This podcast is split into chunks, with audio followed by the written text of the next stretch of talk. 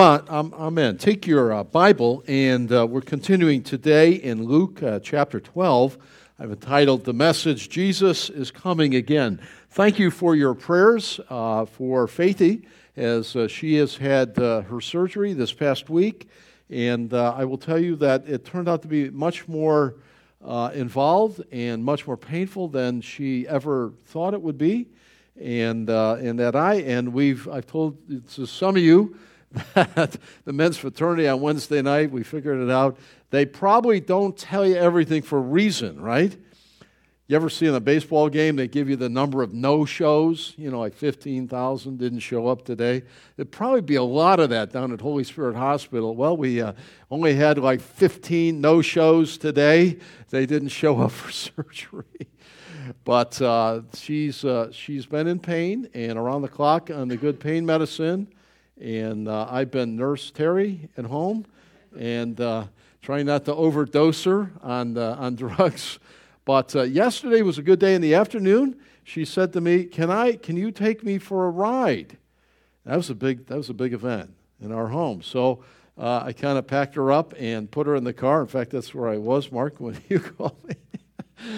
Uh, she wanted to go for a ride in the country. And I go like, wow, this is a big step and came back and put her in bed then. It was a big outing, you know.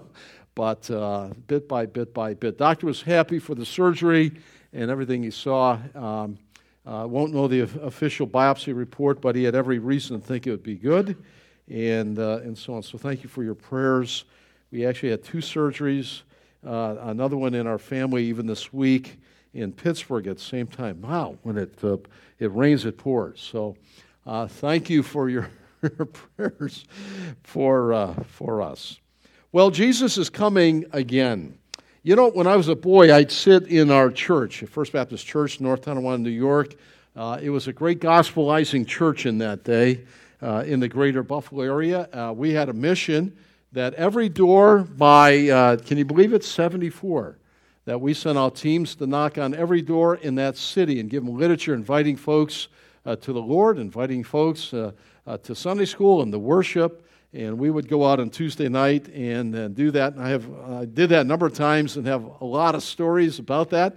And uh, it was a real vision for the city. And I, I, I remember, and I was in kind of an unchurched family. My father not being saved, and my mother saved at nine and burdened that her babies be dedicated, and in Sunday school.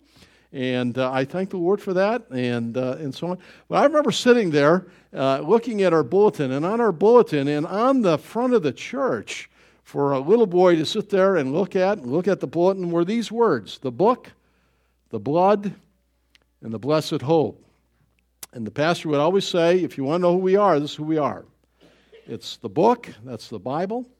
It presents Jesus. The blood, it's his sacrificial, substitutionary death and the blessed hope is what we're looking forward to. The book, the blood, and the blessed hope. How many of you heard that expression? It is a common expression, about three of us.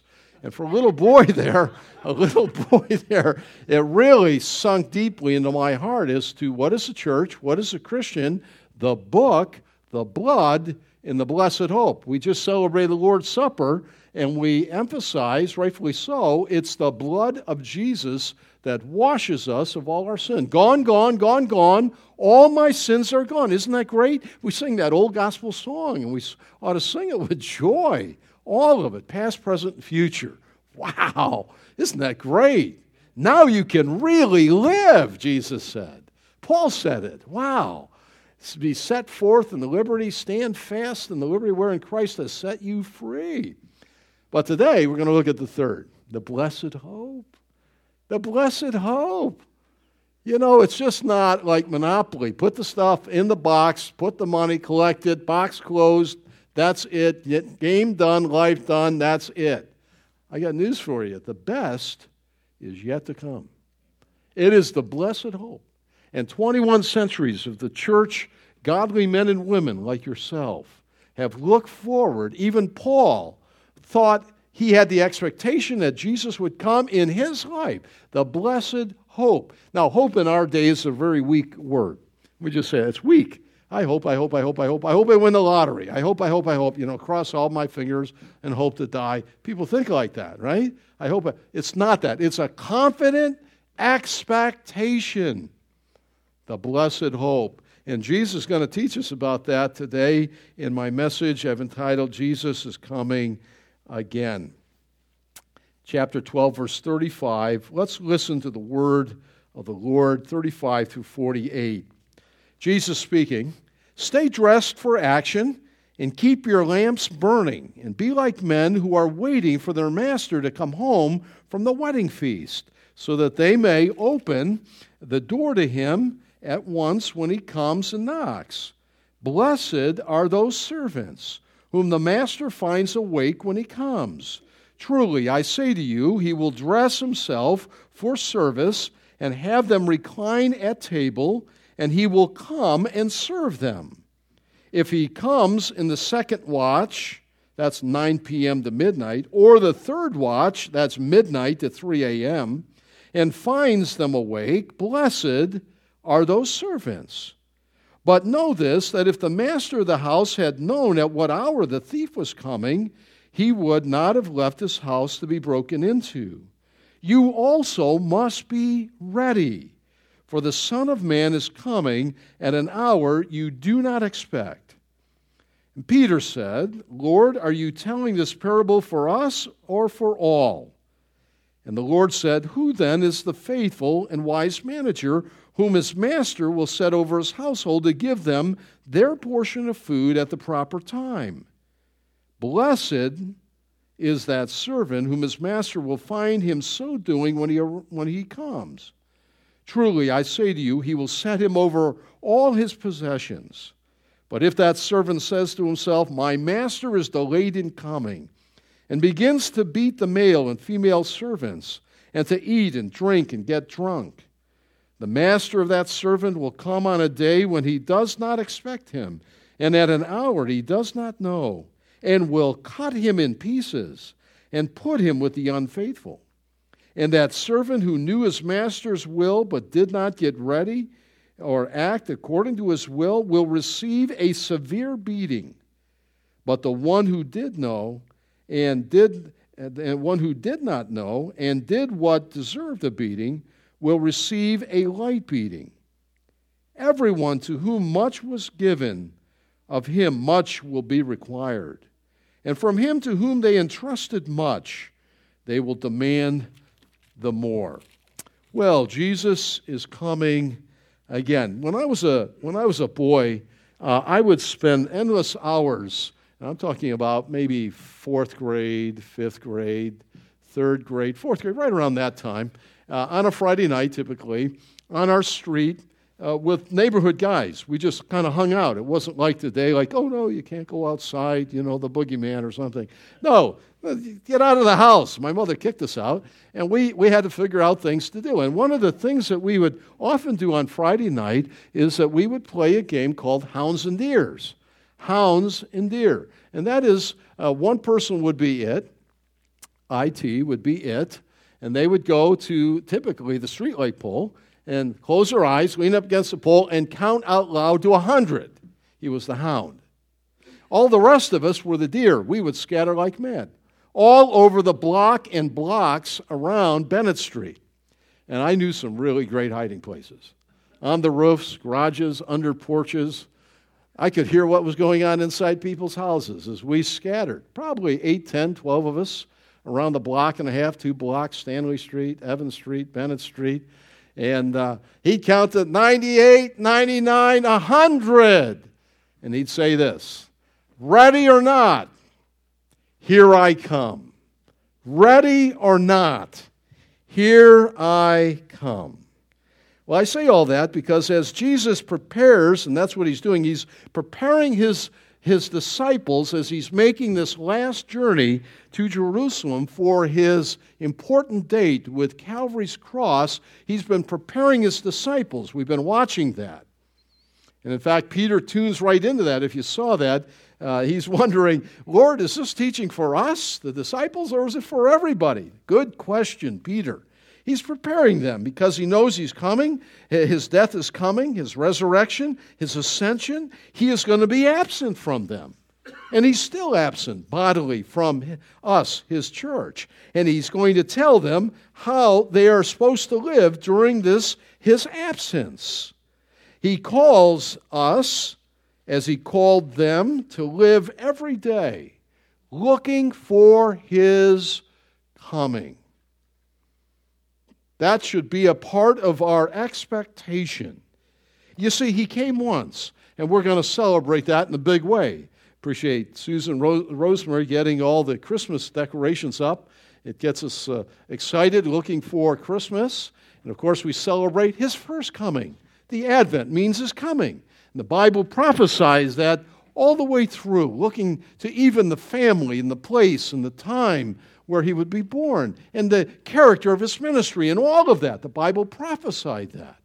And he came exactly, and there were a few that were looking and waiting. Remember Simeon in the temple and Anna and others, right? They were looking for him. Well, just as the scriptures talk about the first coming of the Lord Jesus Christ, it talks about his second coming. And Jesus is preparing now his disciples and us for this coming and when he comes in the cloud. It's as almost as if he says, Ready or not, Jesus is coming. And it's not a game of hounds and deer, but it's the book, the blood, and the blessed hope of the church that looks forward with great expectation. For certainly the best is yet to come. You see, we live in between now. Did you know that? You say, well, I thought I lived on this street or in that house or in this age or I'm an American. Well, technically, that's probably right. But you live between the advents, between the two comings. That's the address, that's the epoch or time that you and I live. We live now. How do we do that? Jesus is going to say, keep one eye glued to the sky, keep the other one fixed here. Be watchful, be faithful. I'm coming again. I came once, I'm coming again. Be ready. Now, I wasn't a very good Boy Scout. Some of you guys, Mark and Dave, and some of you, you guys were real, the real deal. John, were you a scout? No. Some of you guys were. Uh, I was. Uh, I was first class, had a few merit badges, but I do remember the Boy Scout motto: "Be prepared." Right? Is that right, Mark? I better check with my real scouts here. Be prepared. Right? That's what, essentially what the Lord is saying to the disciples. Now, if you got it and you really hold on to it tight, you can probably leave now because he's, he, that's all he's going to say. Live preparing for my coming. For it's going to come, and there are going to be many that miss it. Don't let that be you. And in fact, be watchful and be faithful to carry out your stewardship that I've given to you. And so in our text that we read, there are really two brief parables. Parables are a little story teaching a spiritual truth. Two parables urging you and I to be ready for the second coming of Jesus. He came once in weakness as the suffering servant to make the payment for sin, but don't be confused. He will not come that way the second time. Triumphant, our, our commander in chief, the husband of the church, the Lord of glory, the Shekinah glory of God, the captain of the Lord of the Lord's host, the Lord Himself will come. He will come for us. It is certain the day is already identified. Uh, the, the, the thing with Harold Camping is God hasn't told Harold Camping when that day would be. In fact, when Harold figured out he, in his mind when Jesus was coming, I went right to this text. No man knows the day nor the hour. In a parallel text, I go like, well, if Harold thinks it's that in public, well, one thing we know for sure, it's not then. It's not then. Might be the second before, the second after. But, uh, but at least this. Harold's had a hot, tough time these days after, and he's trying to regroup and refigure again. I read that. But here's the thing, though you have to love him in this much. He is looking for the bodily return of the Lord Jesus Christ. So let's not beat him up too much. I mean, the, the church did kind of whack him pretty good. And he has some aberrant theology, that's for sure. But at least he's, he's looking in the sky. He just got the date wrong. The Lord has kept that, uh, the Father has kept that to himself. but it's certain. Well, the first parable in verses 35 to 40, he, Jesus really tells us as Christians we must be watchful. Watchful for his return. For Jesus return at a time when most of it will not be expecting him. Now, the parable describes a scene in which several servants of the house were waiting for their master, the Lord of the manor, to return from a wedding banquet. Now, the weddings in the East, in the Middle East, and the Far, they're a huge event. Huge event. Remember the marriage feast at Canaan, John chapter 2. Jesus was there and they ran out of wine, and his first miracle there is a sign gift to the disciples. Remember that? His mother came. Oh, it's not my hour now. Guni, Guni is the Greek word for woman. He calls Mary. It wasn't disrespectful. It wasn't sometimes, but it is a fun word to say. Guni is the Greek word for. I don't know why I remember that one so long and so well. Guni, his mother. He didn't, no, no, he didn't call her mother at that point, did he? But their weddings went on and on. Weddings in our life have been great times of celebration uh, it's one of the high water marks, you know. Enjoy life. Enjoy life with your wife and your family if God should give you that. And, and at points of weddings and celebration, they're great. And, and I look across and I, and, I, and I remember different weddings and different occasions with your different family members, and they stand out. Pressed between the pages of our mind, so many days are indistinguishable, but there are those high points. And, and the two weddings we've had with Sarah's wedding and then David I shall never forget. Unless I fall, hit my head, and lose my mind, I will never forget them. And they were glorious days. You know, it wasn't one night. Typically in the Middle East, it's a week. Know, imagine that. Some of you have given your daughters away. Like, how many people and how many days and how many meals do I have to feed these people? And that's what it was. And that's one of the reasons they ran out of drink there at Canaan. This thing went on and on and on. And they celebrated. They partied hardy. So it wasn't like, you know, the master's home in the parable here is, Well, you know, they'll, they'll say their vows at four, you know, take pictures, and, you know, they drive around, hit the horn there in Galilee, let everybody know just married, and then go up to the reception, and then they got the, uh, the toast, and then, ah, 945, I'll be home. Ah, they didn't know if it was next Tuesday. Maybe it's Monday. Maybe it's Friday. They didn't know. They had to be ready. They, then they all go, Oh, yeah, we understand that. The Lord took that right out of common life, the master teacher, and calling us, calling them really to be ready. And, and when the master would come home in his chariot or walking or however on a steed, right? They were to keep the home fires burning. Even if he came home at, at an ungodly hour, 3 a.m., what are you doing? My mother used to say nothing good happens after 11. Get yourself home. I told Ron and Dee that this week. They're going out on a date. Can you imagine? I said, home by 11. I said something like that, didn't I? Home by 11 or something. You know, like, yeah, right. They just kind of look at. He's lost his mind. But, uh, you know, uh, and so it was really a late hour, maybe be ready, be expecting, be looking. The home fire's lit. Jesus is, and he can easily visualize what he's talking about. And so the master comes home. He's going to walk up to the path. The gateway's locked. They need someone to unlock it. They need to light it. And then these servants in the house there care for his every need. Maybe as he walked up to the house, he hadn't gotten enough at the wedding, the feast, the multiple days, and he sat there wondering, you know, well, I wonder what kind of late night snack my my, my help is my dear, dear servants. Have, maybe there's chocolate chip cookies on the table with some hot chocolate, and who knows? Maybe he didn't get enough to eat at the wedding. And the, he, was, he was used to such quality care from his joyful household servants that uh, they would be ready, turn the light on, open the door to meet his every whim and woe. That's the picture. That's the picture. You ever eat at a real good restaurant? It's really uncomfortable. I, I have a, had occasion at times uh, in faraway places and here to, to do that, where you go in and they treat you like you're royalty, right? They take your coat. You don't even, you're afraid to move a little bit because they're putting napkins in your lap. You, Whoa, what are you doing down Yeah, putting a napkin down there. You know, and all these kind of, they're moving stuff around and all that. You kind of like, whoa. It's like your royalty. They take care of your every whim and whoa. And that, and some of you, you know, you're always at McDonald's. You have no idea what I'm talking about. But it does happen. And that's the picture here of the servant. He's used to such sweet, wonderful care, and he's walking home from this wedding, and it's been days, and will they be ready for us? And And Jesus is, and we, we know enough forward of the gospel. Jesus is in, puts himself in the picture here. You see it? That's Jesus here. He's coming back. Will his servants be waiting? I'm kind of jumping ahead, but you can see it there. He's looking and, and, and, and waiting. Well, likewise, Jesus tells us to be ready for his return. We're to live with a full expectation of his coming. Full expectation every single day. Wow.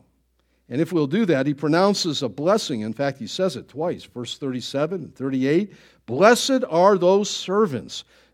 God Himself, the Creator God, blesses His creatures, blesses us. What a blessing to be blessed by our Maker, our Redeemer. If we're what? We're just watching and waiting and faithful and serving. Even if it's at some ridiculous hour, like three in the morning. That's what the third watch, from midnight to three. Jesus says, You're blessed. Now, can you imagine that? Imagine standing before the Lord someday. And we won't need name tags. I'm glad we use name tags at church. It really helps us get to know each other better and, and so on. Some of you, I know you don't like them, but uh, it does help. It really does. You know, and then after, if you don't know people's name, then after about six months, you're embarrassed to ask their name. You know how that goes, right? And the Lord will not, you won't need a name tag. Know, Grace, Grace Community Church, Terry, what's your name? Yeah, Terry. No, Terry, come here.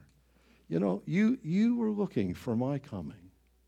Oh, I just want to bless. Now imagine that. The Lord's saying that to you. He knows everything about you.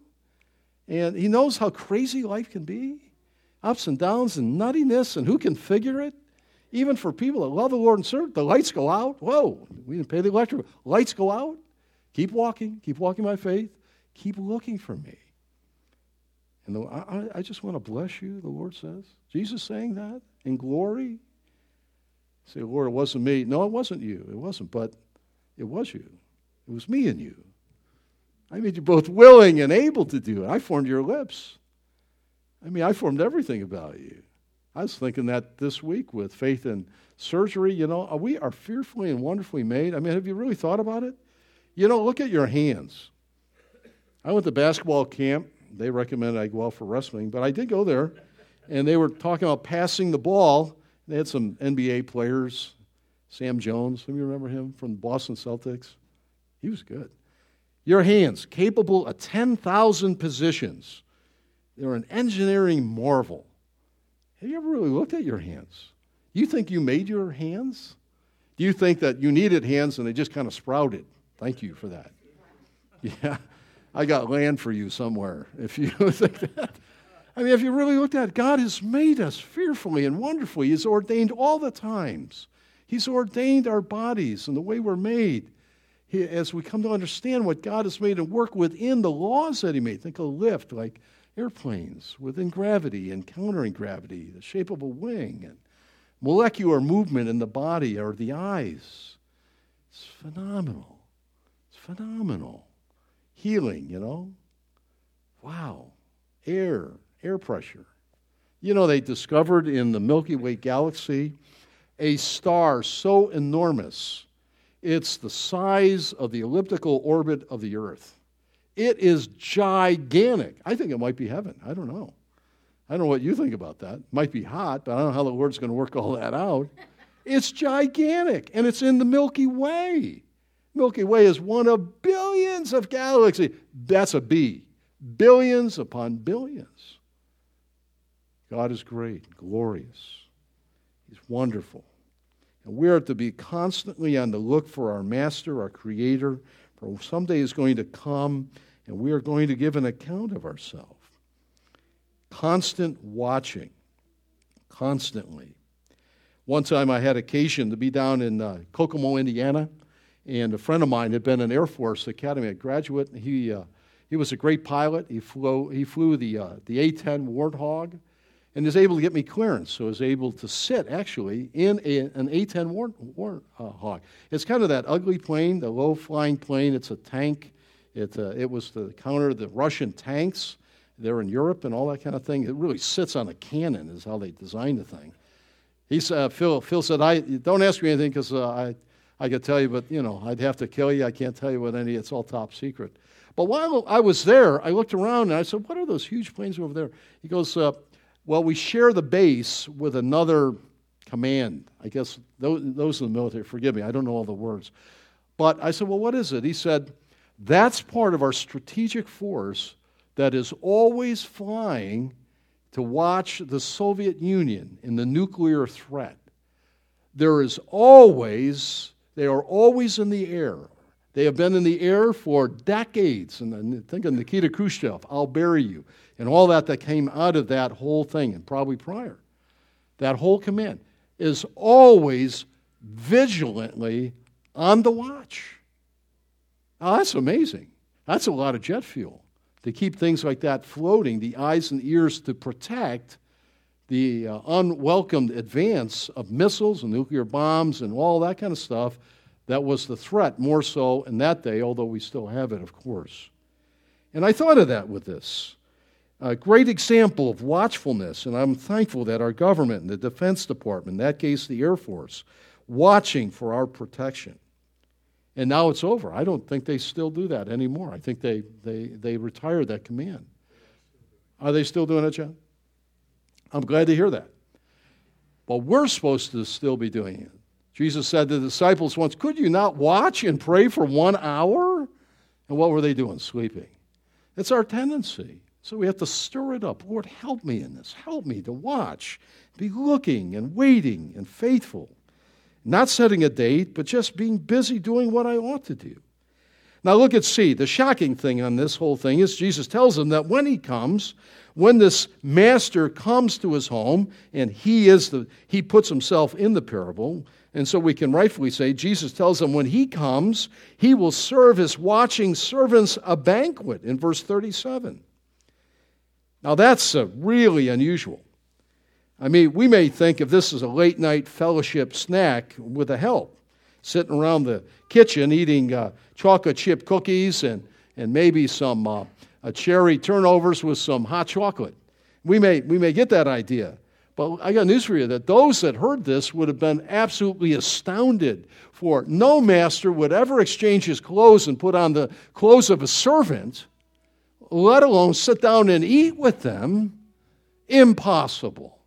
They would have been horrified by that, even that thought. They could not have embraced that. But I'm telling you, this is exactly the picture of our Lord Jesus Christ. This is what he did as the master. He came and he came to serve, to seek and to save that which was lost. He made himself nothing. Remember that in Philippians chapter 2? He made himself nothing. He was verily God of verily God, but he clothed himself as a servant to serve and to give his life a ransom for many, so that we might eat and imbibe and enjoy the bounty of his salvation and of his feast that he serves. The marriage feast of the Lamb that he will serve us in the days to come as the Master and the Lord. Wow. Though he was rich, yet for our sake he became poor that we might become rich. 2 Corinthians 8 9. And so the master dresses as a servant and he serves. That's what Jesus did for us. That's what he did for the disciples. He washed their feet. They were aghast at that. And then he gave his life for our sin, for yours and for mine. Well, Jesus is coming again uh, as the Word of God promised. Did you know that almost every New Testament book mentions it? And that there are over 300 New Testament references to the second coming of Jesus. Jesus is coming again. He's coming according to the scriptures.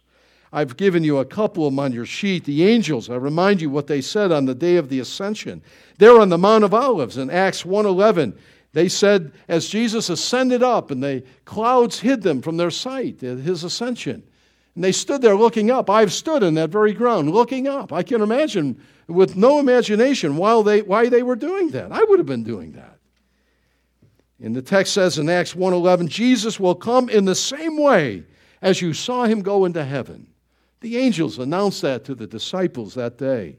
The apostle Paul in, in that blessed section in 1 Thessalonians 4:16, that uh, passage that often we refer to the rapture passage, the Lord himself will descend from heaven with a shout and with a command, and the dead in Christ will rise, and those of us who are alive and remain shall be caught up together with them with the Lord in the air, and so shall we ever be with the Lord. Therefore, encourage, therefore, comfort one another with these words.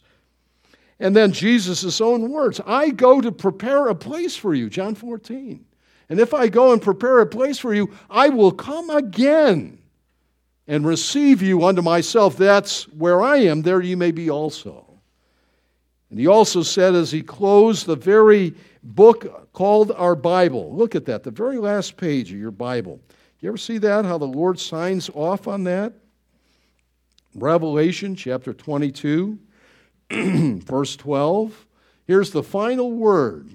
Book 66, the last page of God's precious and wonderful book. Revelation 22, verse 12. Behold, Jesus said, I'm coming soon bringing my recompense with me, to repay everyone for what he has done. I am the Alpha and the Omega, the first and the last, the beginning and the end. I am coming soon. Well, we might ask, how can we be ready for Jesus' return? How can we be ready? How can we do that? Let me suggest a couple of ways. Number one, it means getting right with God by trusting Jesus as your Savior. You, we're not right by God by nature. We're sons of wrath. We are lost. We are born in trespasses and sin. We are dead to God, spiritually dead.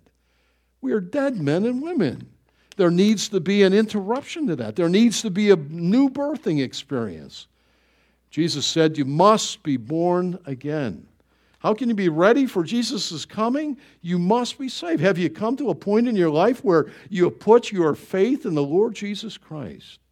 And some of you have heard me for years, and some of you not. And I don't know the state of your heart, but you must believe upon the Lord Jesus Christ. Whosoever should call upon the name of the Lord should be saved. You don't have to wait to the end of the service or later in the day. Right now, say, Lord Jesus, I'm a sinner. In the quietness of your heart, I receive you as my Lord and Savior. I bow before thee. Do you hear the voice of Jesus calling? He's calling you to repentance and faith. Come to him. Don't delay. Come.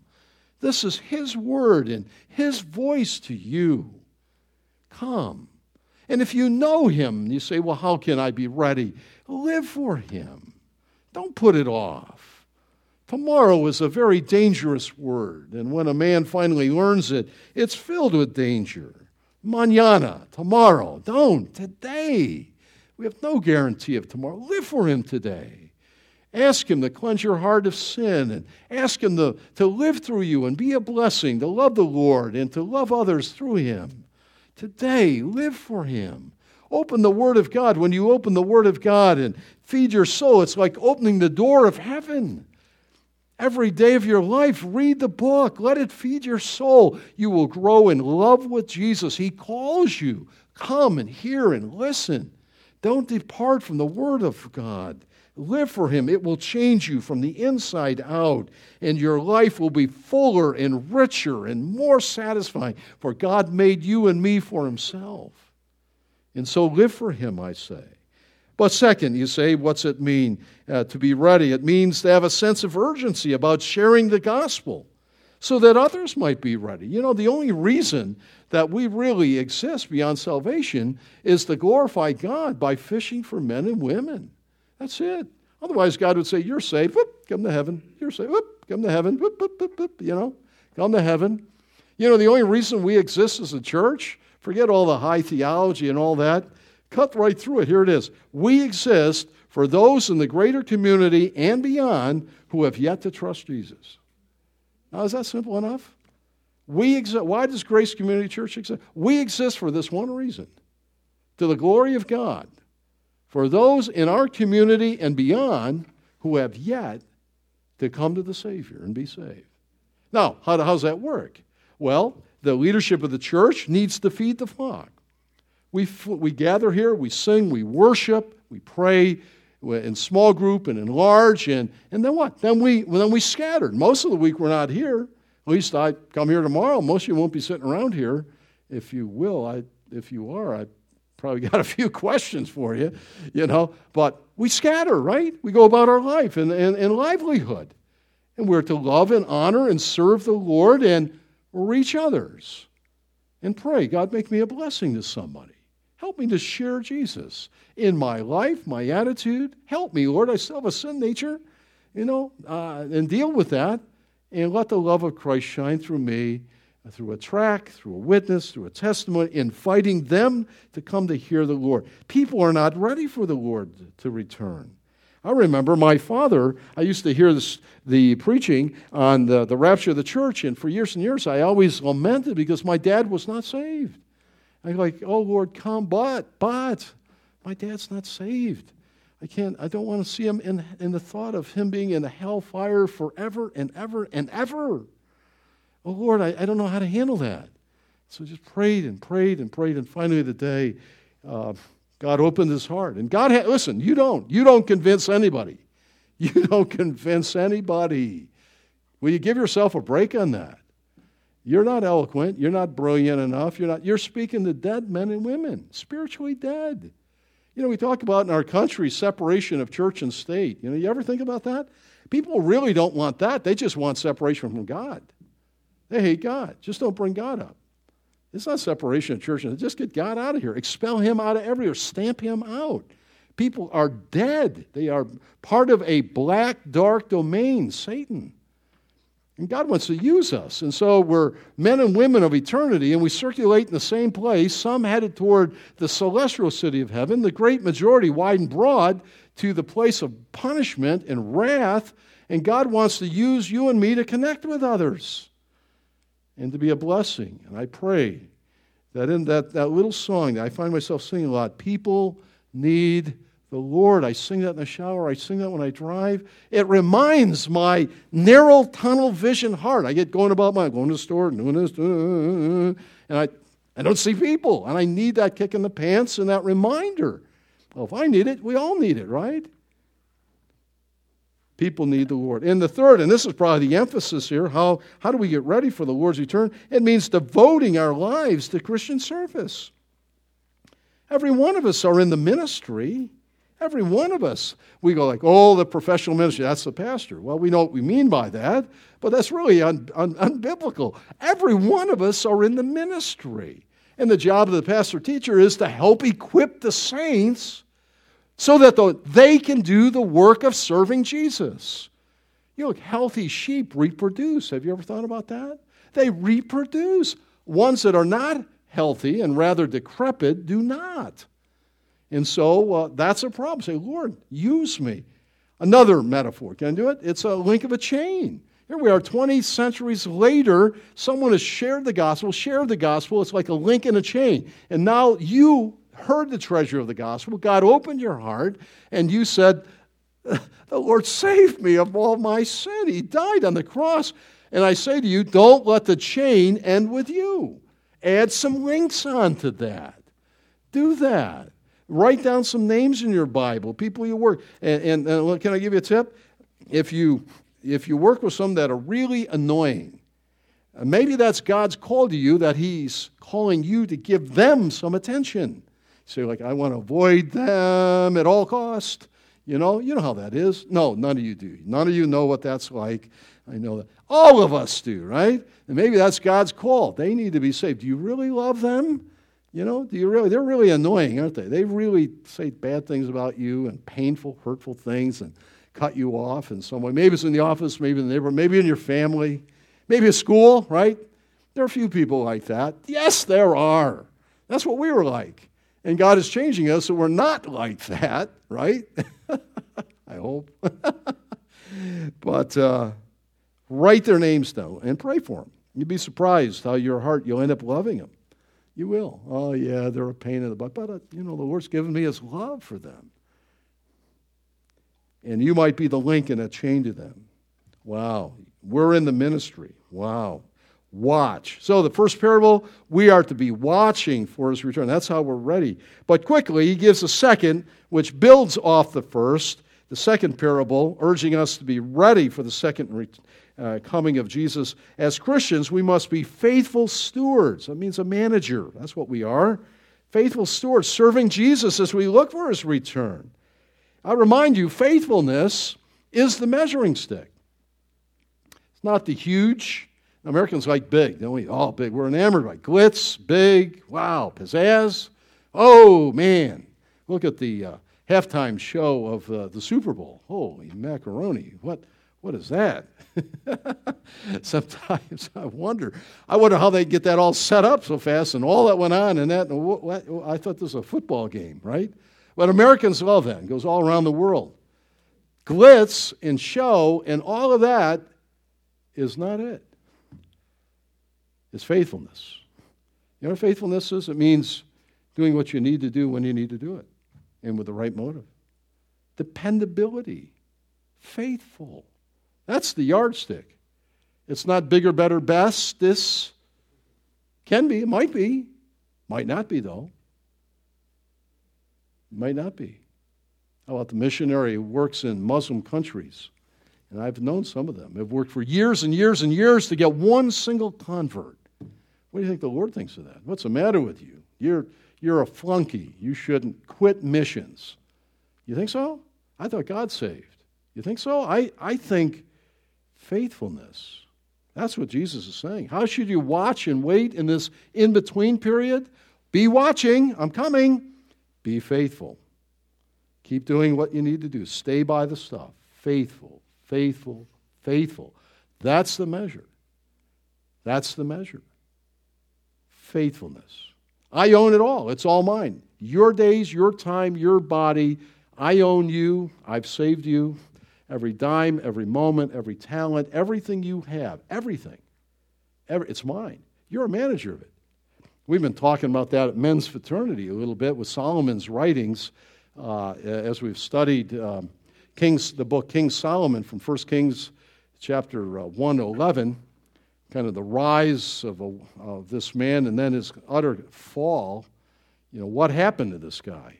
What absolutely happened? And the wealthy, wealthy. I mean, they made silver. Silver was so plentiful, it was like nothing. Gold was pouring in. What happened to it? Uh, and, and, and so on. And yet we were, we were reminded that when he died, he died absolutely poor. All of that was not his to keep, it was his to use as a manager. And the same thing in large ways and small with each one of us. And we as Americans at this period of time live like kings by just read some history warm showers, flush toilets. Just think about it. Go down to the basics. All right? Grocery stores loaded with food. Wow. Kids think that's where it comes from. Ease, ease of travel. You know, you read some of those pioneer books not too long ago, how they crossed the United States. People died, disease. We go down there, we get annoyed if we have to take off our shoes at BWI because I got to get to LAX, you know, in the next three hours and a half. Unbelievable. Communication. And we live like kings. At everything we have, every dime, every moment, and time. Time is the most precious thing. Have you come to grips with that? Billy Graham said that not too long ago. In fact, they just put Dr. Graham in the hospital again. He's fighting pneumonia 93, I think. He said, Now I've lived all this time, I've come to realize that the most wonderful thing that God gives us out of all of it, all of it, is time. And I'm just about out. And he's right. So, what will you do as a manager of your time? Will you serve the Lord Jesus? He's calling for us to be faithful stewards in our homes, our marriages, to labor in our church family. We need, we need workers in our church and work with the children behind the scenes and audio and music and kitchen and, and all these things. We need work. But then when we leave during the greater part of the week, we still are in the service of the King. Faithfulness, faithfulness. That mother who's washed uh, that dish for the 1000th time with the joy of Jesus in her heart. That's faithfulness in her home. That's faithfulness. Or changing a million diapers and all of that. You know, like, no, oh, what kind of life is it? Faithfulness. I do it under the Lord. Faithfulness. Watch, faithful, watchful, faithful. That's what he's saying here. This is the word of Jesus. Can you hear it? Paul's question turns the whole, uh, it's the hinge that turns. Is this for us? That's a great question. Uh, Jesus answers them indirectly with a second parable. And again, the Lord is praising this steward for his faithfulness. He's given responsibility to manage the master's house. Think Joseph when you read that. That was Joseph. He was a servant, but he was given charge over the whole house. And by this, Jesus tells that we watch for his coming. And as we do so, we're to be faithful doing our work for him. And if so, Jesus will pronounce a blessing upon us in glory. In verse 43, actually, Jesus promises a promotion. Do you like promotions? Not bad. You got promoted. A lot of times we say that at Christian funerals. Well, they were promoted to glory. And really, that's the truth. But Jesus is talking about something else here that if we're faithful over the real little things, that we'll be given great promotion over many things throughout all eternity as we administrate the governance of God, whatever and all that is and looks like forever. Just because we've been faithful down here with these little things, he goes like, I'm going to give you like a hundred earths. You're going to oversee those for me. Wow. I am not worthy. I know you're not. That's what he's talking about. You see? And so we live for another day. We live for another day. We live for heaven, for the final review of the Lord. The principle is, is that faithful servants gain their master's reward. That's true here. It's going to be the true and absolutely true in heaven. Everything belongs to God. Everything. He is the owner of it. And really, it's only on loan to us. And we are called to exercise good stewardship, using all for the glory of God for the sake of the gospel. However, not every servant, verses 45 and 6, uh, is faithful. There are those that are unfaithful. And a lot of times, the deception, Jesus tells us, is, is the unfaithful servant thinks that he has plenty of time, that manana, that tomorrow. Well, he's, the master's not coming for a while, so we get sloppy. And we're not diligent. We're not vigilant. We're not like the United States Air Force at Grissom Air Force Base, watching for the enemy. In this case, watching for the Lord. And, and so Jesus says he's, he's guilty of gross negligence. This uh, unfaithful uh, manager is abusive, he's drunken, he's a gluttonous disgrace. He forgot the day of reckoning must come, and it's coming. And so the Lord is calling us to do whatever humble service faithfully, to do it faithfully, whatever we have the ability and the, and the opportunity to do it. For time is short. It's short. Make the most of it. Live it to the max. You'll sleep better at night. You'll love better during the day. And at the end, if you look back, you'll smile and say, Lord, it was worth it. Thank you. You have saved a crumb like me and made my life count for something, not nothing. You know, a lot of people, their lives count for nothing. You live for self, it'll be a big fat zero and less, and then you'll regret. But live for Jesus, and you'll smile, and you'll be blessed, and you will be a blessing as you give your life away. Live in such a way to give your life away. That's not preacher talk. That's what Jesus calls us as his disciples to do, to be faithful in the stewardship of what he has given to us. We can do that today. Tomorrow, we may not. We could get a stroke. Uh, we could have an accident. We could just read the paper and find out what's happening. Old Ironside used to say, I read the Bible to see what God did and what He's going to do, and I read the newspaper to find out what He did today. And that's the way it is, isn't it? We're called to be stewards and faithful and not to be guilty of gross negligence. For Jesus will, will dole out severe punishment for this kind of servant. People don't like to think about that. They like some sort of Santa Claus, God in the sky. But when you look, look at, at verse 46 here again, And the master of that servant will come on that day, and this is Jesus putting himself into the parable. And when he does, when, the, when he does not expect him at an hour he does not know, and will cut him in pieces. I never hear that much from the Jesus, God is love camp type people. Jesus is going to come and hew into pieces. Now, I don't know if it's figurative. Could be. And we speak that way, don't we? We'll say sometimes, like when we really blow it at work, he said, When my boss finds out what I did, he is going to kill me. Is that the hyperbole he's speaking? It could be. It could be. We don't, we don't know. The, the minimal that you walk away from this is, is that the, the, the, the steward, the manager who knew better, who was not faithful but was negligent, will be severely punished. At least you can say that much. What that'll look like, I don't know, but he's cast over there with, with the unfaithful. Probably it demonstrates he was not a believer and cast into the lake of fire forever. These are the words of Jesus.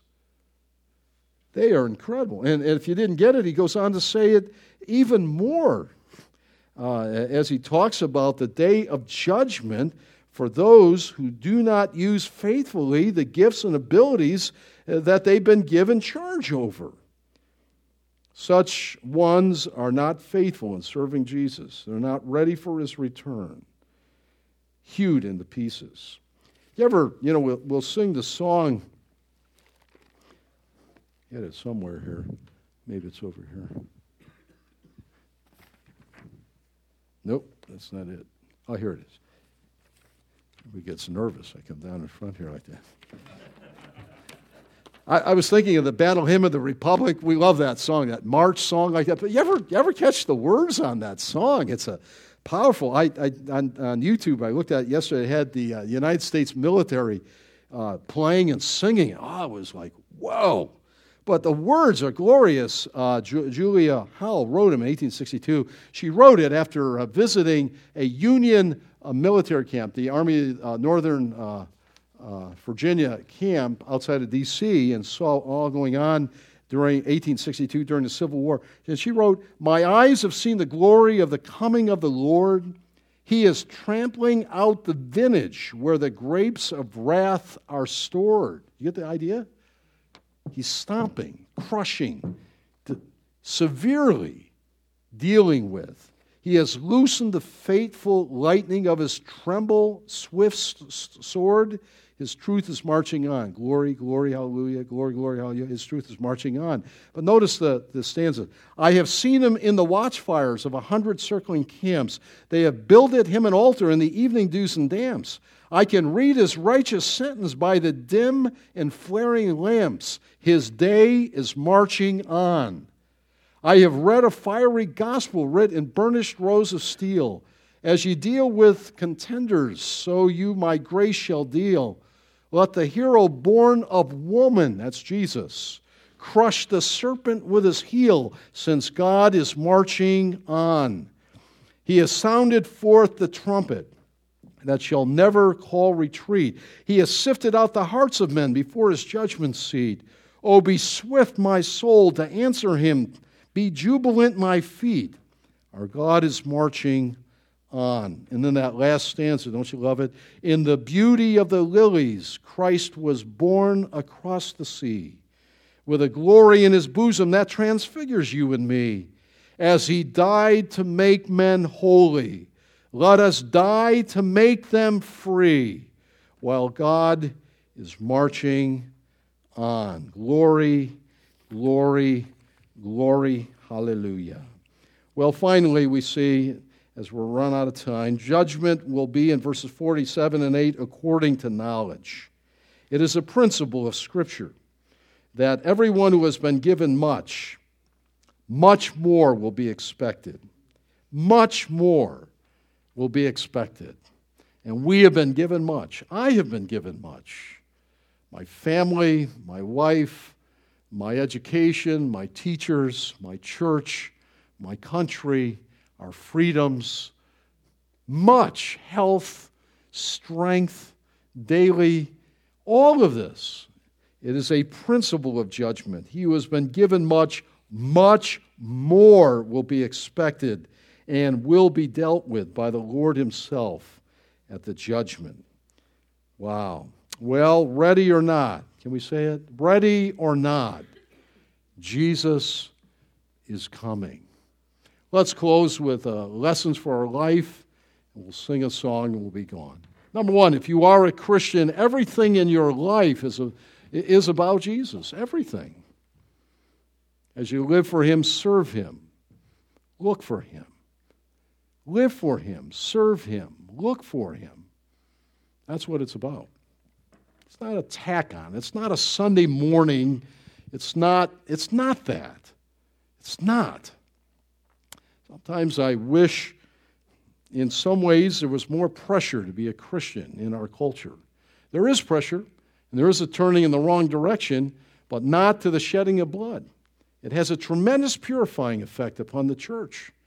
And it has a tremendous way of refining what's important and what's not important, and most things are not important.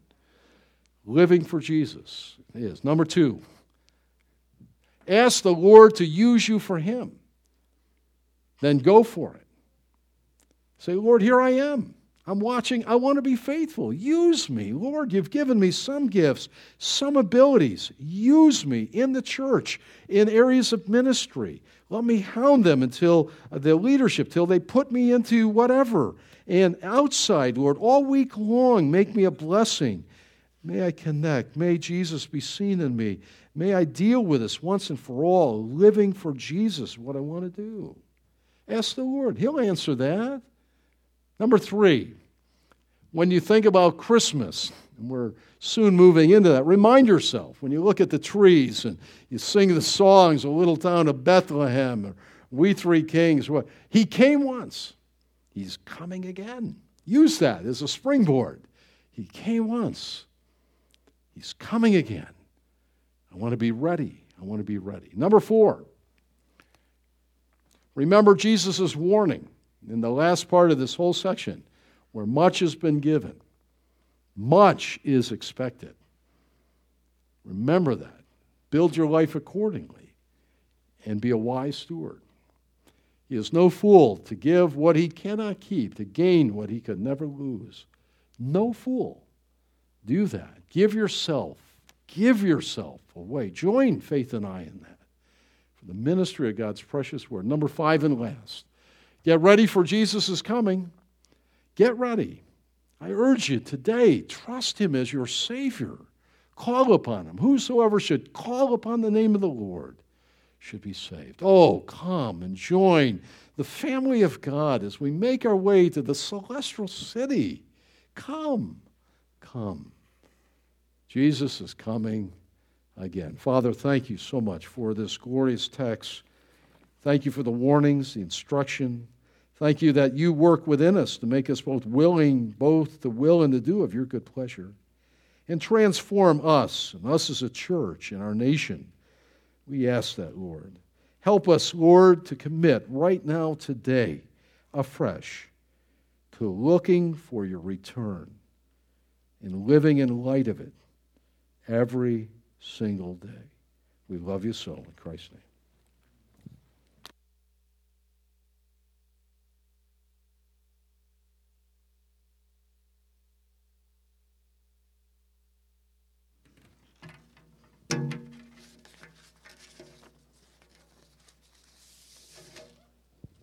What a blessing to have been here today. And um, this song should be something easy for us to sing. Okay? It captures our hearts, it puts us into an exalting mindset. Let us stand and exalt the name of Jesus Christ, and then we'll be dismissed. We exalt you. We